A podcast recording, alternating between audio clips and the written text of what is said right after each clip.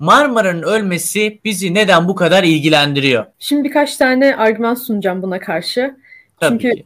ilk boyutu çok basit seviyeden başlamak gerekirse ekonomik. Ee, Marmara Denizi'nde balıkçılık faaliyetleri yürütülüyor. Marmara Denizi su sporları için kullanılıyor. Bunların hepsi bölgeye bazı sektörlere para getiren, para kazandıran, bölge ekonomisine katkıda bulunan aktiviteler.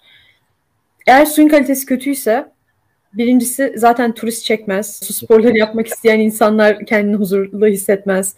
Balıkçıların ağları hasar görüyor şu anda. Balıkçılık aktiviteleri yürütülemiyor. Yani sadece Marmara Denizi'nde değil artık Çanakkale Boğazı'nda da var. Ege'de görülmeye başlamış. Yani her yerde biz balıkçıların çok ciddi bir şekilde zorlanmaya başladığını görüyoruz. Bu çok temel ekonomik sebeplerde. İkincisi halk sağlığı. Ee, şimdi yayından önce de onu soruyordum ben. Marmara Denizi'nde hala test yapılıyor mu? Ee, patojen durumu ile ilgili, halk sağlığına tehditlerle ilgili hala bilmiyorum. Yanıtı biliyorsanız lütfen yazın bir yerden yorumları. Biz burada yorumları görebiliyoruz. Ben bilmiyorum. Tehditini bilmiyoruz ama şunu biliyoruz literatürden.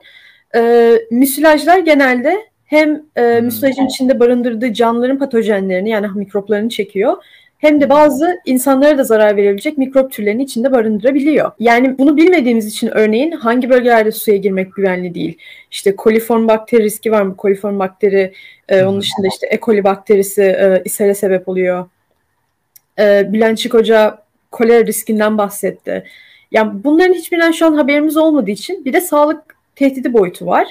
Ee, ama dediğim gibi ne kadar büyük bir tehdit olduğundan şu an haberimiz yok. Ee, üçüncü boyutu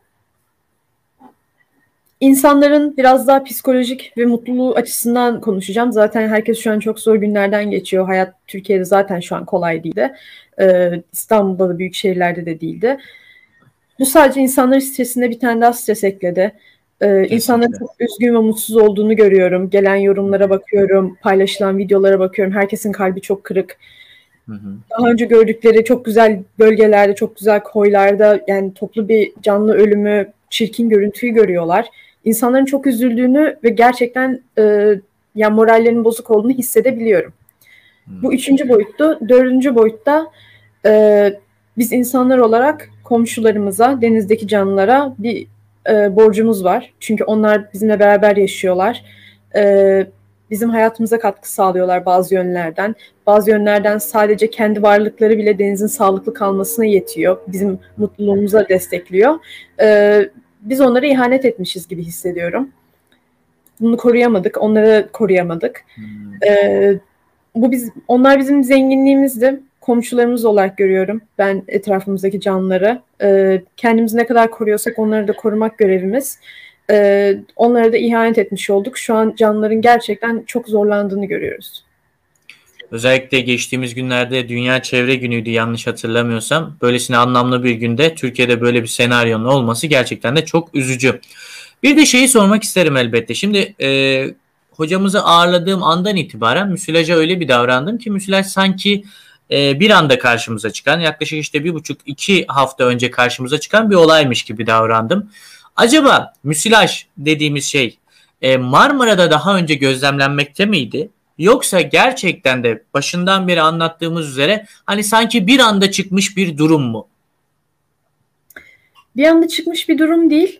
Ee, Çanakkale 19 Mayıs Üniversitesi'nden e, Profesör e, Barış Özalp, sanırım doçent doktor pardon. E, doçent doktor Barış Özalp örneğin e, mercan biyoloğu. Bunları e, müsilaj olayını Aralık 2020'de gözlemlemeye başlamış. Hmm. E, mercanların etrafında. Fakat mercanlarda çok ciddi bir zarar tespit etmemiş. E, sonrasında Şubat ve Mart'ta tekrar dalışlar yaptığında mercanların hepsi, neredeyse hepsinin öldüğünü görmüş. E, yani bu Aralık'tan beri takip edilen bir durumdu. Ee, özellikle bilim çevresinde diye tahmin ediyorum. Çünkü politik çevrelerde olsaydı şu ana kadar herhalde bir aksiyon görürdük. Ee, takip ettiklerini zannetmiyorum o tarafta ama bilim insanları bunun farkındaydı e, ve takip etmeye çalışıyorlardı. İşte Mart'ın sonunda örneğin e, uluslararası basında Çanakkale'deki balıkçıların ne kadar zorlandığı haber oldu.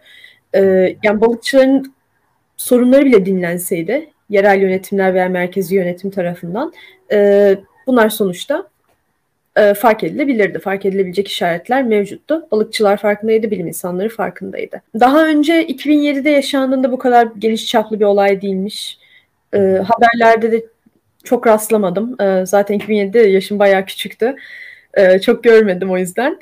Onun dışında eminim yıllar içinde zaman zaman ufak tefek olaylar yaşanmıştır. E, ama çok çok küçük kapsamlı kaldığı için e, ya çok büyük bir zararı dokunmamıştır ya gözlemlenmemiştir, takibi yapılmamıştır. Ama evet yani 2007'den öncesinde de örneğin rastlan, rastlanılmadı bu olaya. Hmm. Anladım hocam. Teşekkür ediyorum.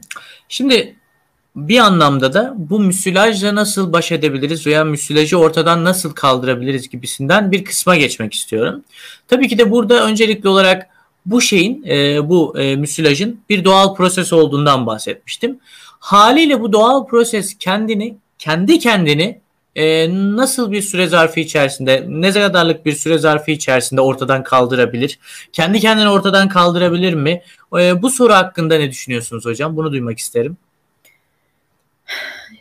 Oldukça karmaşık bir soru. Çünkü e, 2007'deki olay sanırım kendi kendine çözümlenmiş ama iki sene sürmüş. Şu andaki olayın kendi kendine çözümlenmesinin e, birkaç faktörden dolayı çok daha zor olacağını ve kesinlikle müdahale gerektirdiğini düşünüyorum. E, bir tanesi e, deniz suyu normalin üstünde bir sıcaklıkta şu anda. E, tarihsel sıcaklık ortalamalarına baktığınızda evet bir yükseliş vardı. Fakat son iki yılda e, yani 3-4 derece birden, 2-3 derece birden e, ortalama deniz sıcaklığının arttığını görüyoruz. Çok büyük bir sıçrama. 2019'da hatta Marmara Denizi sıcaklık rekoru kırdı. E, bunda tabii ki iklim değişikliği bir faktör. E, ve bir faktör olmaya da devam edecek. E, riskleri arttırıyor. E, onun dışında biz atık tesislerinde biraz ilerleme görüyoruz. İşte birkaç atık tesisin inşaatı şu an devam ediyormuş. Daha doğrusu ileri biyolojik arıtma e, sistemlerin kurulması var olan atık tesislerine. Bunlar devam ediyormuş. Bunlar tabii ki e, umut veren gelişmeler. E, fakat endüstriyel kirlilik devam ediyor örneğin. E, tarımdan gelen gübresel kirlilik devam ediyor. Tarım gübrelerinin yine denize karışmasıyla.